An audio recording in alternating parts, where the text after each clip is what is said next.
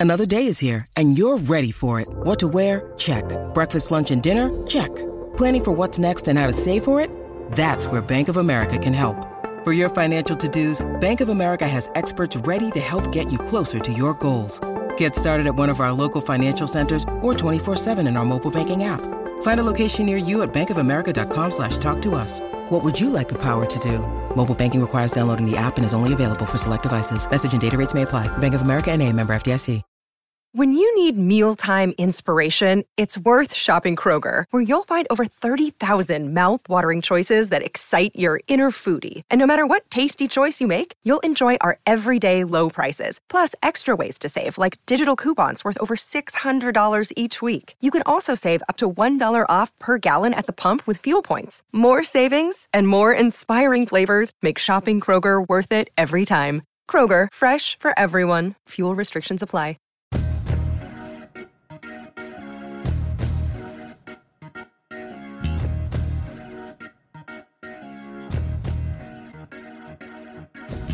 Welcome back to the Orange and Brown Talk post-game podcast after Browns beat the Cincinnati Bengals 41-16 on Sunday.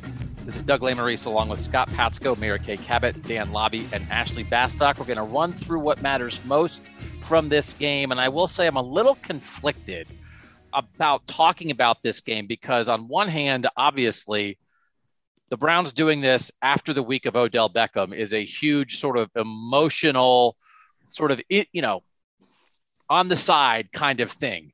Then there was also also a lot of really good football things they did and taking the ball away and hitting some big plays. But but I think people want to know what we think first about doing this after Odell.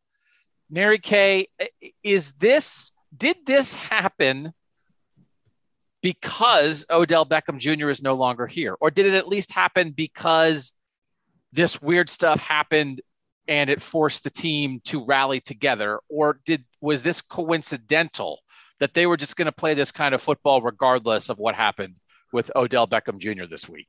You know what? I, I think it was a combination of two things. I think you take the whole Odell Beckham thing, which I do think galvanized the team and helped them pull together and rally around each other, and for sure rally around Baker Mayfield, their embattled quarterback. Uh, and then the other part of it is Kevin Stefanski coming out and using some really strong words this week. Our lives depend on beating the Bengals. We are desperate. I mean, how often do you hear a coach saying those kinds of things? And that's the message that he drilled into their heads is you guys have to win this football game basically or else. And so I think it was a convergence of those two dynamics and this is a team that plays, uh, it, it can get very emotional. And we saw that in the wild card playoff victory over the Steelers last year. They worked themselves up into an unbelievable frenzy. Uh, this was the defensive performance that that I think that all Browns fans and coaches and players have been waiting to see. Takeaways, big plays, passes broken up. Um, you know, this this is sack, five sacks.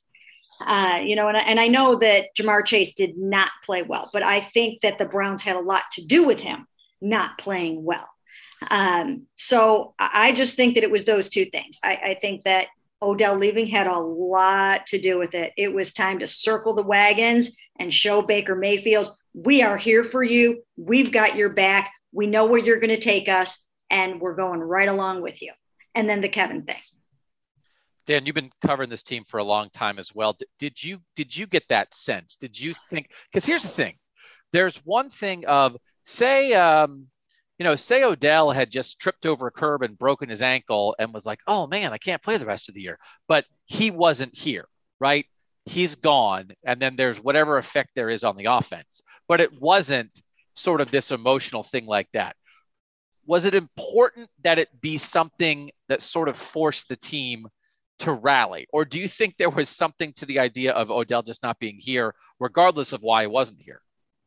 I, I, it didn't feel like I, I, do think it sort of helped galvanize the team a little bit. I, I, do think that, and, and Mary Kay, you're right about that Pittsburgh game. I don't think this was quite to that level, but we have seen Kevin be able to sort of motivate this team and get them fired up. But I do think the most important thing he did was come out publicly to us like you mentioned, and say this team is desperate. Say what he said on Wednesday. Because what that did was that just sent the message we don't care about this Odell stuff.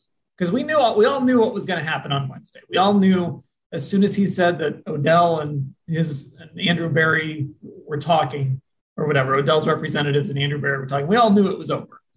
So I think Kevin's sort of focusing everything on the Bengals publicly, not not, and I'm sure he was saying even more stuff behind the scenes, really sort of set the tone for this game. I think this win is as much about Kevin Stefanski as anybody else. He really made sure that this team was focused on what they needed to do. I mean, I can't imagine how Freddie Kitchens or uh, Gregg Williams or Hue Jackson or Pat Shurmur just go through the list of Browns coaches in the past, how they would have handled this week and how this team would have come out in this game. This, this to me, and I feel like I've said this a few times this year, this to me was a Kevin Stefanski type of win where he set the tone and the team followed him. Scott, can we the, the football aspect of it? How did they? I tried to count up the receiver snaps during the game. I came up with something like Jarvis played 30, Anthony Schwartz and Donovan Peoples Jones each played 27. I'm sure that was a little bit off. I'm terrible at math. But the general thing was those were the three guys they played. They barely played Rashard Higgins. They played a decent amount of one receiver, three tight ends, but they also put out three receivers together quite a bit, actually. They definitely used that look. What did you think from a football standpoint of how they did now that Odell Beckham Jr. is not part of the offense? Was there was there any kind of fundamental shift, or did you feel anything that was good or bad about him not being out there? After the the first quarter, or I guess really after their first drive, I texted out to the our Football Insider subscribers. I'm like, well, if you want to know what life without OBJ was going to be like, it's going to look a lot like it did before he left. Because at that point, Nick Chubb had two catches, Austin Hooper had two catches, and I think the Njoku had a target, and that was it for passing. so it's not like the receivers suddenly came to life and and and did things differently. I mean, Landry had five targets, uh, DPJ had three. They topped the list. That's, I mean, they threw 21 times, they ran 23 times. It really looked like, like Dan said, it looked like a Kevin Stefanski game. It was, we're going to remember the big catch by Peoples Jones. We're going to remember some of those passes just because they were big and led to scores or worse scores. But really, when you just kind of step back and look at how this team played, it's this is how you know they've had success last season, and I don't see uh, the receivers suddenly making a huge jump in impact just because OBJ is gone. No, I said I sort of was counting receiver targets for this game, and then I said and I'm never counting receiver targets again because mm-hmm. that's that's where we are now. So they just just play football, and maybe that's. I obviously OBJ cared about that. I think reasonably so, but I just think you know we're all past that. Baker's going to throw to the guy who's open, and and away the offense goes. Actually, that post game, Baker Mayfield came in, Myles Garrett came in, Nick Chubb came in, John Johnson the third came in, and what we heard from from Kevin Stefanski. What was your f- vibe that you got from hearing those guys talk about what this team did to get this win on Sunday? For me, I think it was a combination of relief and confidence. Like, I, I, really do think, obviously, we talked about this, I think, before on one of our podcasts, that the narrative could change so quickly with the win today. And I think just the way they went about it, um, they didn't have to deal with answering more of those what went wrong how did this impact you uh, type of questions with that negative framework all around it. Um, i think it showed their confidence like they showed their confidence outwardly but they also you saw it almost like snowball in real time on the field i think. And multiple guys talked about that too how they really just played complementary football today, and it started with that Denzel pick six on the first drive of the game. Um, and I think it snowballed in a positive way for them. So overall, the vibes I felt were just that relief that uh, they were able to put this behind them relatively quickly and not let it impact them on Sunday. And then again, that confidence from the way they actually went out there and produced. So what do we think then? I think and and and with that, we shall never say the name Odell Beckham Jr. again on the Orange and Brown Talk podcast. Everyone take a pledge. I swear I will not. No, good luck to Odell Beckham Jr. We'll see where he lands. He very well may wind up facing the Browns this season. But there's the, there's the his, you know, his life, his career. That's important. But this is a Browns podcast. We're talking to Browns fans, and he doesn't play for the Browns anymore. how big, Mary Kay? Let's talk about the quarterback who is here. Mm-hmm. Baker Mayfield said after the game, Odell's his friend. They still haven't talked. He wishes him well. Where do you really think, in the end, Baker was emotionally about this? And we know he likes to be doubted. Where do you think he was sort of mentally and emotionally this whole week? And how did that play out on Sunday in your mind? Oh, he used this, uh, you know, just like a, a vampire uses blood. I mean, he, this is this is this is Baker Mayfield. This is what he is made of. Uh, you know, I I'm working on another Baker Odell story right now, and I'm like, Odell, he didn't, he hasn't had a chance to wish Odell happy birthday yet, but this is going to be the gift that keeps on giving. I mean, he used this to get his game face on, to get his team to rally around him. The pregame speech, I'm sure, was emotional. Uh, this was, you know, Baker Mayfield was really, really hurt. Really, I don't care what he says about not being hurt. He was really hurt about that video, about Odell, uh, you know, not reaching out to him, you know, not putting a comment on the video, not saying, hey, this isn't me, this is my dad. I mean, this was painful. Uh, this was scorched earth. And, and Baker Mayfield can whip himself up into a frenzy. I mean, if you just look back at his college career, he was all about this. And if it wasn't coming naturally, he would manufacture it. This is who he is and what he thrives on. Now, can he sustain it? We'll see. might be hard to keep that going unless Odell Beckham Jr., you know, maybe ends up playing with the New England Patriots on Sunday or with the Ravens a couple weeks from now. I mean, or with even maybe with the Raiders. Uh, but uh, you know, that's what was going on out there today was Baker Mayfield uh, using the emotion of the week to come out and kick some tail. So 14 of 21 for Baker, 218 passing yards, two sacks, two touchdowns, no picks.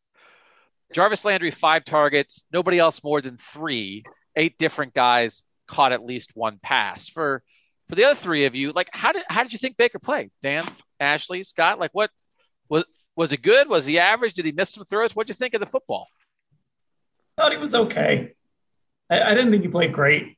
I, I, mean, he, he got off to a, a nice start, but I, I, was just looking. I mean, he threw for 97 yards in the second half, um, seven to 13, and he missed some throws.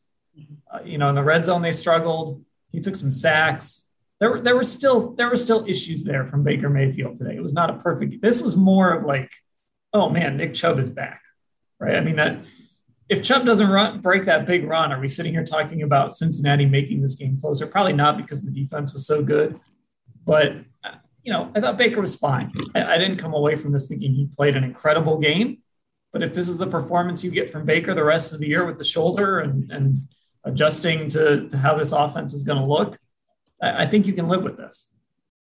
Yeah, I mean, this is this is efficient game 101. This is what Kevin Stefanski's offense uh, uses. And I mean, they they didn't have as many drives there for a while, and so maybe you know a game it goes a little differently. You don't have a pick six right off the bat. Maybe he gets uh, in the mid 20s, high 20s with his attempts, but uh, but I mean, it was like I think his fifth highest passer rating of his career and he threw two touchdown passes. Mary Kay doesn't have to worry about him throwing in more touchdown passes. He's he's up to where he should be, right? Uh, no, he it was efficient. He did what he had to do, and he made the important throws. And that's the big thing. I mean, the thing to when we want making the, the, the pass to DPJ was big because that's the pass he missed to you know Odell Beckham Jr., who's I know we're not allowed to say his name anymore, but he missed that pass against the Vikings, and we come away from that game kind of you know not really sure where where things were with the passing game this time he makes it, and it's a different story. Yeah, I mean, I would just say for me, looking at the numbers and stuff from him today doesn't necessarily exist in a vacuum. Like, I do like to factor in the whole picture of he's playing with this hurt shoulder still, all the stuff that happened in the lead up to this week. And kind of to steal Scott's point there, he made the important throws. Like he he connected on all those, and I think he completed like ten of his first twelve passes. Um, I don't have the those first half stats just in front of me, but I mean, he came out and really did what he needed to do in the midst of all this noise that we've been talking about. And for me, that was the most impressive aspect of this whole day in his game. All right, we want to dive in more into the defense. Some other things happening with the Browns. We'll do that next on the Orange and Brown Talk podcast. Back with the whole gang. Make sure you guys are getting the insider info, man. How could you not get the insider info? The Browns are so interesting. Go to cleveland.com slash Browns. I think there's a blue banner there. You click on it, you'll figure it out. You sign up, it's worth it. I swear it's worth it. Holidays are coming. Buy yourself a gift. Get Browns Insider from cleveland.com. Mary Kay, we talk about turnovers and forcing turnovers a lot with this defense. I still have a hard time with this because I still think a lot of turnover stuff is random, is luck. Myles said after the game, they can come in bunches. But Zac Taylor, the Cincinnati coach, was saying about that Denzel Ward pick he said he needed to look at it on film. It was like, is was Joe Burrow late on the throw, or was there something the Bengals did wrong? And Zac Taylor was saying, like, I'm not sure. It might just be a great play by a great corner. So I do think the idea of you get enough great defensive players, Denzel Ward, Myles Garrett, John W. or John Johnson the third, and they start playing at their best. And this is part of what they do. And so I think you did see some of that that – that to me is not coincidental. Great defensive players making great plays, but I mean, Mary Kay, it's night and day. Forcing well, forcing takeaways and not forcing takeaways, it's like they're a different defense, and they were all over it today. Yeah, it it was night and day. Now, I I do think uh, again, I think that the Browns had a lot to do with um, with Ja'Marr Chase having a really bad, a pretty bad game today. You know, six of thirteen uh, so he didn't even catch 50% of his targets. Um, and he dropped two passes that could have gone for touchdowns. It was almost like he was hearing footsteps. Um, but, uh, you know, I do think that um, the Denzel thing was a really, really good play. I think they saw some things on film, especially after watching other teams and what they did against Ja'Marr Chase. There were a couple other games this year, including the Jets game, where you know he didn't have much production, he didn't play well, and so I think they studied that film and they saw what they could do. And um, and I watched these guys practice those takeaways more than any other team I've I've watched practice takeaways. These guys do it like you would not even believe in practice all the time. So I knew they were going to start coming. I think it's really good for them that John Johnson 3 has woken up because it was like where has he been? He needed to get comfortable in in this defense and he needed to sort of figure out his role and his place and I think that that is going to help them going forward. I really think that um, they needed him to be the leader on and off the you know on the field the way that he was off the field. So I think that will help. But uh, the takeaways are are just absolutely enormous, and I think you know some of it comes from the pressure that they're getting up front. I, I just think that this, this is what this defense is capable of, and I think this is going to jumpstart them for the rest of the season. Greedy Williams went out early today, right? Didn't see much greedy, so it was a lot of Den- it was Denzel Ward and Greg Newsome. I had predicted Ja'Marr Chase would set a career high with catches. He, it was eight coming into this game. They targeted him 13 times. They tried, like they force fed their number one guy. But as Mary Kay said, only six receptions. Scott, you had made the point that the Browns had not been good against number one receivers. What do you take away? Is this a story of Denzel Ward and Greg Newsome elevating their level of play, or what was it that they actually did kind of shut down a, a legit number one receiver today? Receiver today. Uh, can I can I steal Dan's phrase from our uh, post game video and just say Bengals is the Bengals. Uh, I, I don't know what it is, but Bengals number one receivers. Some of those dudes have had a rough time playing the Browns over the years, whether it's been Joe Haden or Denzel Ward out there. Uh, Browns uh, have often come out uh, uh, on the right end of those competitions. I, yeah, the list is long. I mean, like Tyreek Hill, Brandin Cooks, Justin Jefferson, Mike Williams, DeAndre Hopkins, all those guys scored touchdowns uh, against the Browns. Uh, Diontae Johnson didn't, but he had uh, some big catches last week.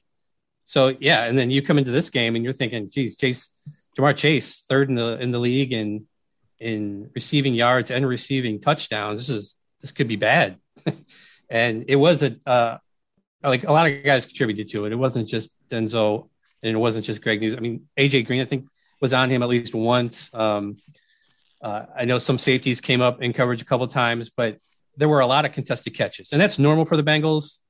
Like I think Tee Higgins is second in the league in contested throws or contested targets, and Ja'Marr Chase had like 11 coming into this game. So that's, but they win those. Like that's how they've won a lot of these games. Those guys are winning those matchups. They didn't do it today, and I think PFF in their preliminary uh, look at the game gave Chase one drop. I'm not sure which one that would have been, but he also had the fumble too. But yeah, it was just out of the ordinary for sure for them to have this kind of game against the number one receiver. And it just, I mean, it came at the right time, obviously. So actually, specifically the, the Denzel Ward 99 yard pick six to open the game. Greatest play in Browns history or no? Doug, I'm like 28 years old. You can't ask me the greatest play in Browns history questions. I don't even like remember when the team was here before 1999. I was like three when they left. Oh wow! Give me a uh, different uh, question, Doug. Come on. Do you believe? Do, how do you characterize that kind of momentum swing? Right. That do you think this game would have played out differently if the Bengals catch that throw and they go up seven nothing, or do you think the Browns had something anyway and Baker would have come out and they would have marched up? How, how, how I'm trying to get a characterization of just how big it is to open a game with a 99 yard pick six. You're asking me a lot of unanswerable questions there, but I will no say wrong answer. The one, there's no wrong answer. I know, I know, I know, but I will say, like, it, it was interesting when John Johnson III was talking how he brought up like that could be a 14 point swing, it could be a 10 point swing. Like we don't know, right? And like we saw what the Bengals did today. Uh, it's a possibility that they don't even get a touchdown on that play. Um, but I think based on what we saw today and what people said after the fact, that it was a huge, huge difference. Like it not only like Myles Garrett was talking about how you know these turnovers when you create those takeaways, it becomes kind of like a contagious thing that each guy wants to get the next one, and we saw them do that essentially. Um, it fuels the guys on offense to do something with that takeaway once they get it. So, in those terms, it is an unanswerable question. I know I gave you a hard time, but you know, I do think that really, really set the tone for this one, and you can't overstate how important it was to kick this game off. So, Dan, there was a moment when the Browns were ahead 24 to 7 when I thought to myself, the Bengals are playing better. They're the better team, but the Browns are winning 24 to 7. Because at that point, they had the 99 yard pick six. They had the 60 yard touchdown, which is just like Donovan Peoples Jones smoking Eli Apple and a play action working. Like it's just kind of a one time thing. You know, the Bengals had marched and tied the score at 7 7 after the Browns went ahead. So like the Brown, you know, the Bengals marched right down the field, two 75 yard drives to open the game. It's just one of them ended in a touchdown for the Browns. Uh, I've been wondering about this this season. I thought about it when they when the Browns played the Chargers, but that the Browns have a year of winning under their belt. They've been through this. These guys sort of know this. Like the Bengals don't. And when you see the Bengals, the Bengals like routed the Ravens, and their next two games after that are losing to the Jets and getting smoked by the Browns in a game where actually like they were they played okay except for the huge mistakes. Do you believe in that? Do you believe that the Browns are at a place where the things they did last season with Kevin Stefanski, with this core of players, those things helped them in a moment like this. And a team like the Bengals, they're a year behind in that evolution. And maybe a year from now, the Bengals will be saying like, "Oh yeah, we beat the Ravens. We thought we were cool. Then we lost to the Jets and the Browns, and we realized, man, we gotta we gotta lock it down." Is that real? I think there is something to that, but I don't know if that's necessarily why the Browns won this game today. I, think from a defensive standpoint, there were just moments where the Browns made a play and I'm not just talking the turnovers, but the Browns made a play that changed a Bengals drive. So before the 60 yard touchdown pass, Troy Hill sacks Joe Burrow. And then on fourth down, they get a little pressure on Burrow, and Troy Hill breaks up a pass. Browns get the ball back. They hit the 60 yard touchdown.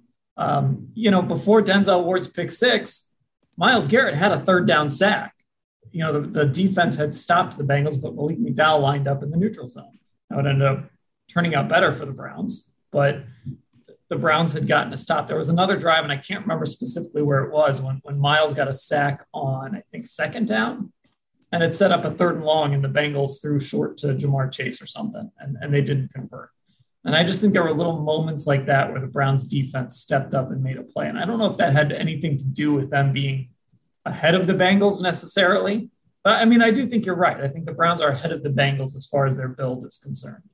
Uh, but, but I don't know if that was a factor today. I think this was just the Browns made plays at the right times. And it wasn't just the 60 yard pass, it wasn't just three turnovers. It was things like Myles Garrett getting a sack on a, on a second down and setting up a third and long, or you know Troy Hill making his two sacks and, and one of them putting the Bengals way behind the sticks. It, it was kind of little moments like that too. Doug, do you mind if I ask you something? Yes, absolutely. Go ahead. I'm just curious. Um, do you sort? Are you sort of? I don't know. Um, let's just say from like a a fan standpoint that perhaps some of this was a mirage and not to be, uh, you know, people shouldn't necessarily hang their hats on this game for one reason or another. I don't know. I'm sensing some trepidation on your part about like, you know, getting, you know, reading too much into what this means. No, I, I wouldn't exactly say that. I I really think Denzel's play changed the game. And I think maybe that was the emotional swing more than the Odell stuff was because I just think like the defense, which wound up making a bunch of critical plays, started the game by letting the Bengals march down the field twice.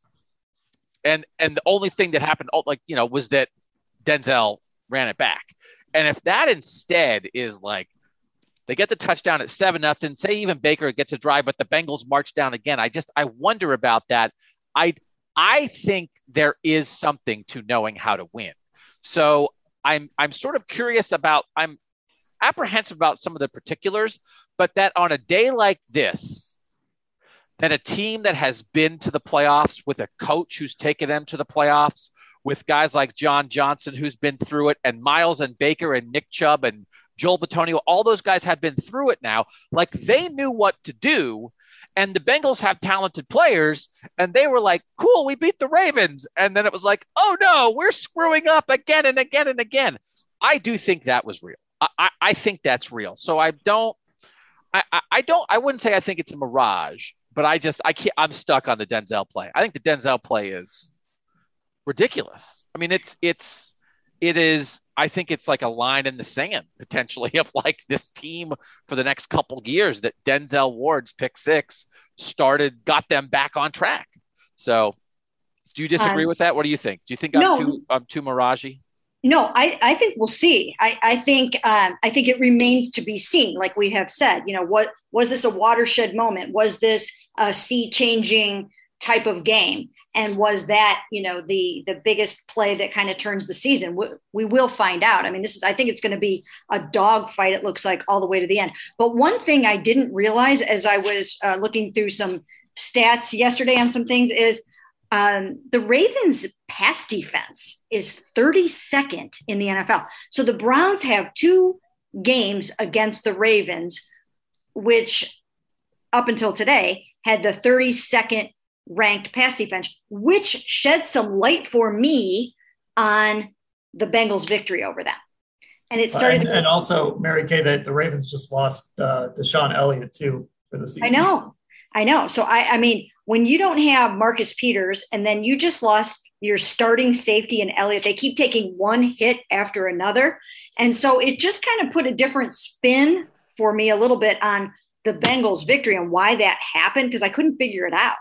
Um, and, and I think it informs what the Browns might be uh, looking forward to when they play the Ravens twice. I mean, they're just going to try to, I mean, it, it, it's probably going to be a shootout, but they're just going to try to take full advantage of their pick your poison offense against the 32nd ranked uh, pass so, defense.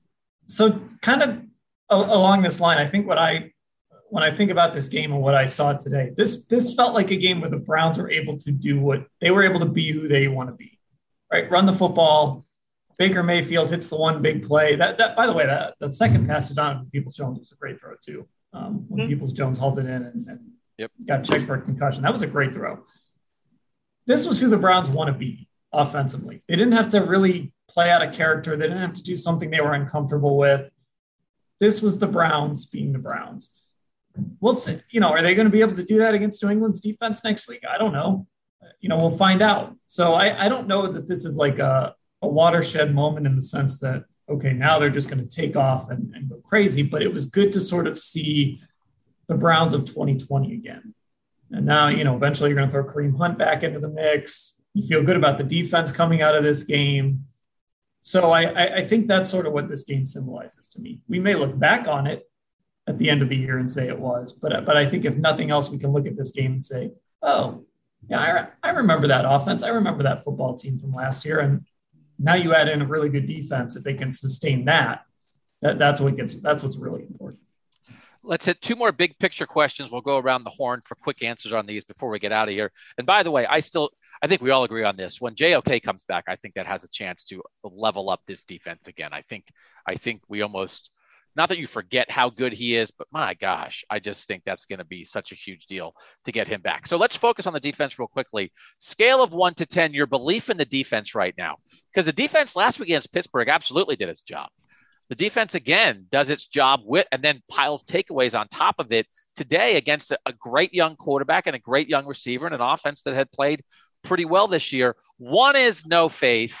10 is extreme faith in this defense to play at a high level the rest of this season. Mary Kay, where are you on a scale of one to 10?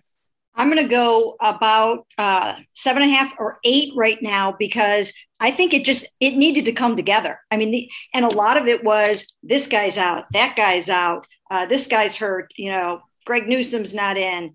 Uh, I, I think that last year it took the offense half the season to wake up and snap into focus. I think this season it took the defense the first half of the season to figure out what it was all about.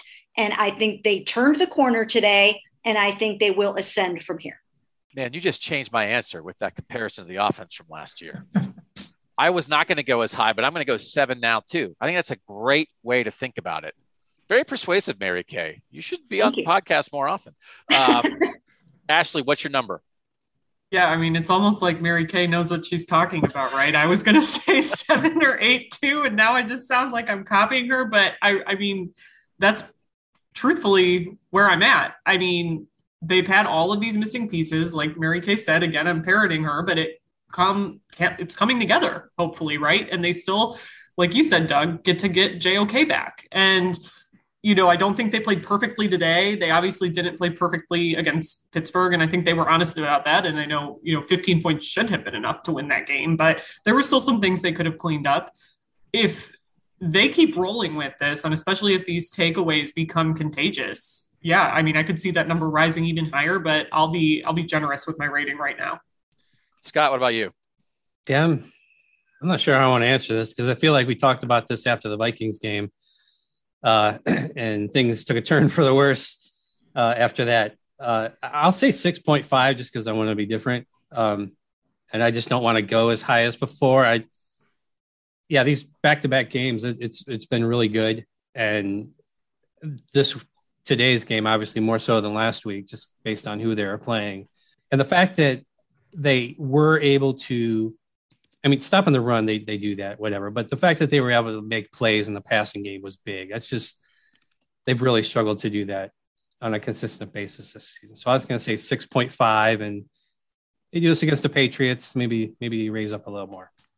Dan, I I feel bad because everybody else said like seven, but uh, but I think I'm going to say seven too. That that's sort of the the number that jumped in my head. It's, it's seven. It's worth noting, Joe Burrow. This is the first game he didn't throw a touchdown pass this season. He had thrown multiple touchdown passes in every single game this year, and he had thrown three in the last two games consecutively. So th- this was an impressive performance. And the reason I feel good about it is I-, I think I said last week that I wasn't really impressed with the defense, even though they gave up 15 points. I just I wasn't impressed with that performance. But today, the thing that concerned me was I had we're not that far removed from them just deciding not to cover DeAndre Hopkins. Mm-hmm. And that didn't happen today. These receivers didn't run free. Guys were covered. Ja'Marr Chase had two drops, but they did a nice job on Chase, especially early in the game. So I, I, feel good about where this team is at, especially if you're moving forward with Denzel Ward and Greg Newsome as your starting corners. You know, that is interesting. If they had had several breakdowns in coverage, we'd be talking about all the breakdowns in coverage. And so we probably should note it. It feels like they didn't have any breakdowns in coverage. That uh, almost everything was contested, even the stuff that the Bengals caught. So I do think that is significant, and I that's there were a lot of Joe Woods questions after those moments where it's like, man, that guy didn't have a defender within 10 yards of him. And we aren't asking those questions after a game like this. So I think we have to acknowledge this. Let's go big, big, big, big. Go ahead, Scott. I was going to say, but the thing to remember is the Bengals have a lot of contested catches. So I think we need to see this again to make sure that they're on the right track because th- that's what the Bengals, that's how they operate. There's just, they're, they're not going to have a ton of guys running free. Not that it was a bad game by the Browns secondary, but it's that's how the Bengals operate. That's a that seems like a shot at Zac Taylor. Is that a shot at Zac Taylor? Like he can't get anybody open. All right. Here's the final question. As we record this at 7:42 p.m. on Sunday, the Titans and the Ravens have two losses in the AFC. The Chargers, Bills, Raiders, and Steelers have three losses. So that is six teams with three losses or fewer. And then the Patriots, Chiefs, Browns, Bengals, and Broncos are all five and four. This is a crazy jumbled group of playoff contenders in the AFC. But again, it's fair. You're a Browns fan. Everybody listen to this. You care about your team. Sometimes you're not tracking everybody else. The Bills lost to the Jaguars today. The Raiders lost to the Giants today. The Ravens had to go to overtime against the Vikings today. The Chargers barely beat the Eagles today. The Chiefs only scored 13 points against the Packers today everybody, and by the way, the team in the AFC with the best record just lost its best player and the whole heart of its whole team with Derrick Henry and the Titans. So everybody's got problems. Dan, we'll start with you. I'm not going to make a number on this, but I just want everyone to give like their little 30 second evaluation of where they think the Browns are in the playoff race. Does this feel like this is a team that's headed towards the postseason right now, knowing that there's like 12 teams fighting for seven spots. They're where they need to be right now. They're five and four. They are ninth right now. Uh, when, when you factor in all the tiebreakers, they play New England, who's seventh next week. At worst, if they go to New England and lose, they're going to turn around and beat the Lions. So at worst, they're going to be six and five when when they head to Baltimore that, for that first matchup. They might be seven and four. So they're in a good spot right now, and they have everything in front of them. They still play the Ravens twice. They play the Raiders. They play the Steelers again. They play the Bengals again. It, it's still all out in front of them, whatever they want. They can win their way into the playoffs. They can even win their way into a division title. It, it's kind of their destiny is in their hands still, which, which is where you kind of want to be, especially after what happened last week. I mean, that could have been a disastrous loss, and now it's not. Ashley. Yeah, I mean, I would say that I feel like they're kind of parroting again what Dan says, where they need to be with the promising thing, room to get better. Um, and again, we already talked about how JOK, you know, they're going to get him back. Uh, hopefully, they can get Jack Conklin back on offense to really help, you know, stabilize that unit there. But I really, after today, have a lot more confidence in them than I did throughout the course of this week. And just given how crazy everything was and not really fully being convinced that they were going to respond to all of the OBJ stuff the way that they did today. Um, I'm I'm fairly high on them right now. I think I, I like their chances, and I think the fact that the AFC is so tight right now actually only helps them, given how much room I think they still have to grow. Shout out, by the way, to Hance, because if if the Bengals sacked Baker nine times today, I would have been and saying Hance but Hance did his job, right? I mean, it wasn't he's, like he's been doing his job. Yeah, I he has been doing his job. So um, I think that's also fair to note. But again, I, I, think we all know how important Jack Conklin is to the offensive line and things like that. That's why I bring him up. But um, Blake Hance has stepped in about as admirably as you can in that situation. I think. Patsko.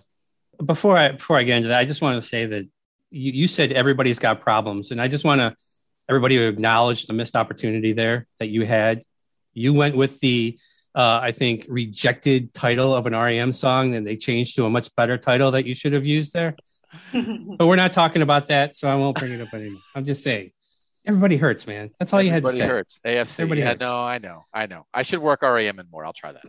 Yes, and that that's really probably the theme song of the AFC this year because, yeah, I mean, look, I picked them to go ten and seven. They're right where they they need to be, and nobody's taken off the team with six wins as Tennessee. And like you said, they just lost a huge part of their offense. It's it's wide open. And if you're gonna have a year where you're dealing with a lot of injuries and guys just coming and going on both sides of the ball, Browns picked the right the right time to do it. And the fact that they've made it through this far at five and four is they're in a good place. Last word to you, Mary Kay. Yeah, I've been saying all along when I first saw this schedule come out that the AFC North would probably be won or lost in those weeks where the Browns play the Ravens back to back. Now we know the Ravens went to six and two today. I still feel like that. I still feel like it all hinges right there on those two games. And I really believe that um, that the Browns are going to match up very, very well. Now that I realize that uh, that they've got the worst pass defense in the NFL and they just lost their starting safety. Uh, so I think things are looking really, really good for the Browns. Now they do have uh, the, a really tough schedule the rest of the way, uh, but those two games uh, should be winnable for the, them. Maybe not both of them, but they should be able to win at least one of them. And if they can do that, uh, I think they have a really, really good chance of either winning the division or still making the playoffs. So I think they're in good shape. All right. Thanks, you guys, for listening to another post game version of the Orange and Brown Talk podcast. Again, make sure you're reading cleveland.com slash Browns. We got, we just have a ton of stuff up there. And if you're not subscribed to the YouTube channel, you go on YouTube, you search uh, Cleveland Browns, cleveland.com, ah, in Mary Kay Cabot. I don't know. That'll probably pop up. And then you can watch our post game videos and, and everything else that the Browns players and coaches, when they talk during the week, David Anderson does a great job with that. And then we have us uh, talk and people talking after practice during the week. Make sure you're subscribed to that YouTube channel as well. So for now, the Browns are five and four. They beat the Bengals 41 16. For Dan Labbe, Ashley Bastock, Scott Patsko, and Mary Kay Cabot, I'm Doug Lesmerises. Thanks for listening to the Orange and Brown Talk podcast.